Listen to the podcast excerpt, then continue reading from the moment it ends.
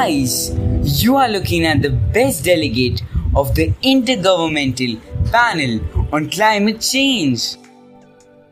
No way! That's an MUN award, right? The highest commendation. Oh, yeah, that's right.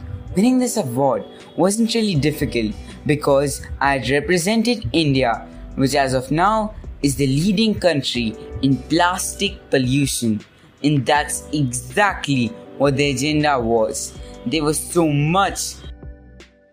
Yeah, right. We've got an example nearby. Remember the Ghazipur landfill? Well, it's more of a mountain now.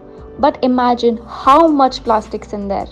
I read somewhere that India in itself produces around 3.5 million tons of plastic waste annually. This is just a small part of it. You're absolutely right.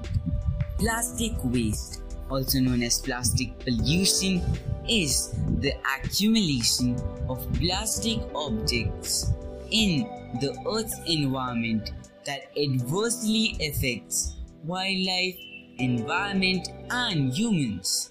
It also refers to the significant amount of plastic that isn't recycled and ends up in landfill or is thrown into unregulated dump sites.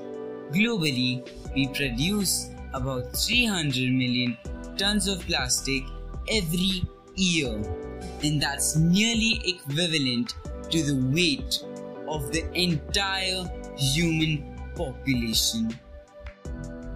But it's kind of justified why there is so much production and usage of plastic. I mean, as big of a hazard it is, it's also a boon.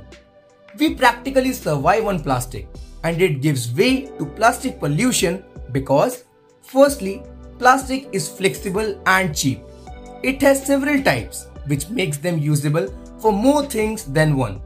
And the very material is extremely cheap. And because it is cheap, it's easy to dispose without much thought.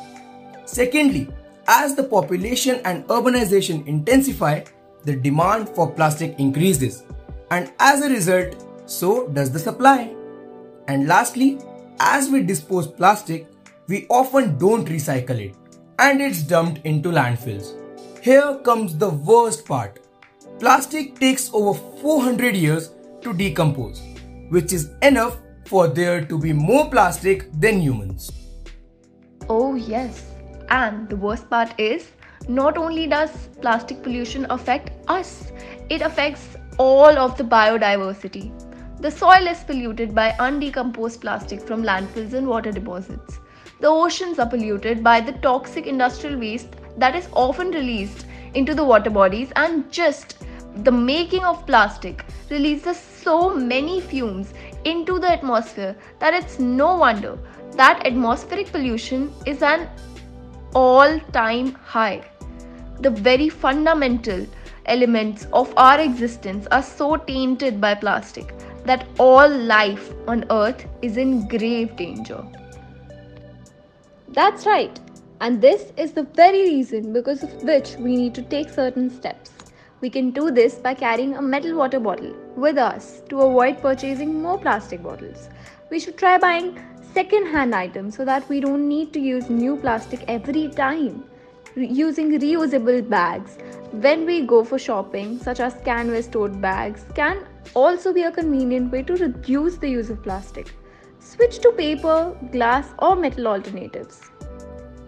Yes, along with that, we are not only cleaning the environment, but we are also focusing on other aspects which are equally important. By adopting these measures, we are preventing pollution by lessening the amount of new raw materials used and it also saves energy.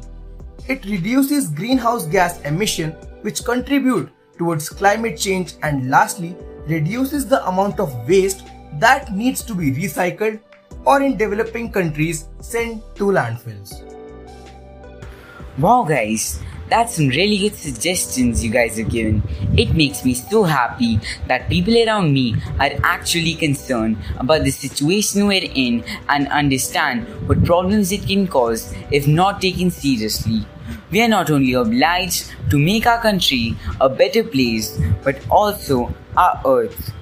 We as human beings owe everything to planet Earth and it is our sole duty to protect its beauty and make it a safe place to live for the future generations.